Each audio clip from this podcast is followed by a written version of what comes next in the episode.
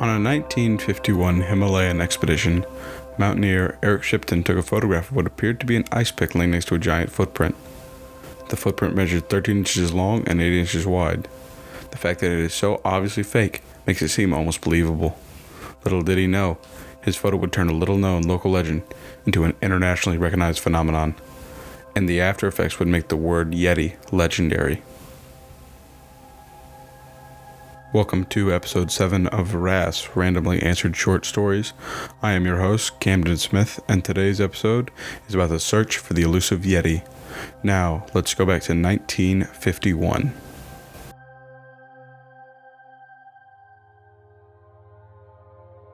In 1951, Eric Shipton, a world famous mountaineer, came across a curious set of tracks.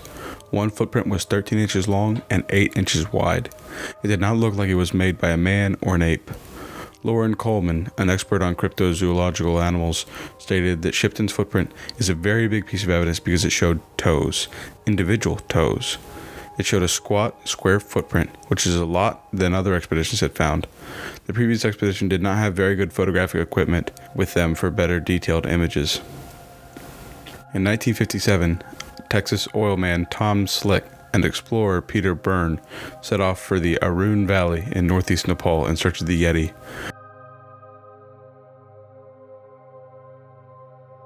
Byrne believed that since the Sherpas knew the Yeti was a real animal, that it had to be real. They called him Hairy Man and said that he lived separately from them. Shown 8 by 10 pictures of chimpanzees, a gorilla, and primitive man, and other humanoids, the Sherpas would always point out the primitive man and declare that that was the Yeti. They described the Yeti as being man-like in form, about 5 foot 6, 5 foot 7, 5 foot 8, and totally covered with hair. The face was bare of hair, and it walked fully erect on two feet. In another part of the valley, Tom Slick and his Sherpas guides discovered a set of tracks in the mud, which were unique because they knew melting and shifting snow could alter tracks. They measured 10 inches long and 7 inches wide. According to anthropologist Dr. George Agogino, it was like the footprint discovered by Eric Shipton six years earlier, just a little smaller. According to H. Siiger, the Yeti was part of the pre Buddhist beliefs of several Himalayan people he was he told that the Lepcha people worshiped the glacier being as the god of the hunt.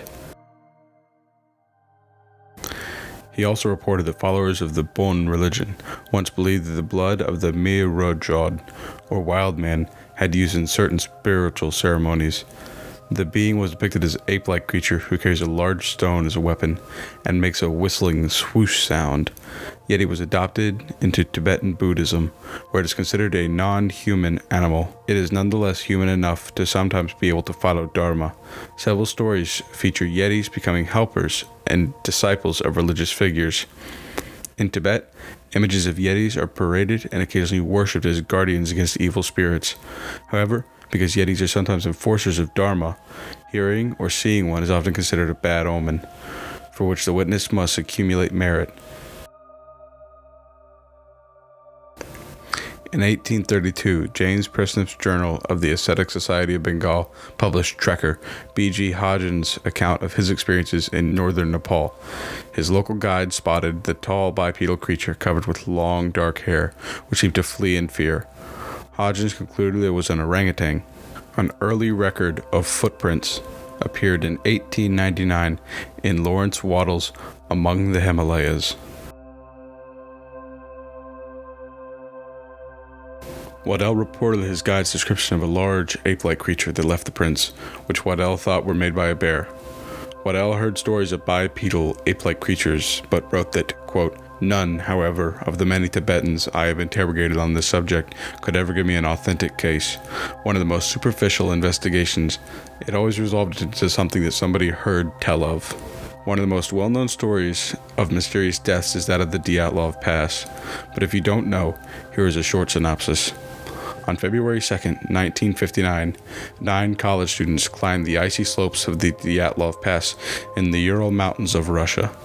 They never made it out alive. The students' bodies were found with broken ribs and fractured skulls. In one grotesque case, a woman's eyes had been gouged out and her tongue was missing.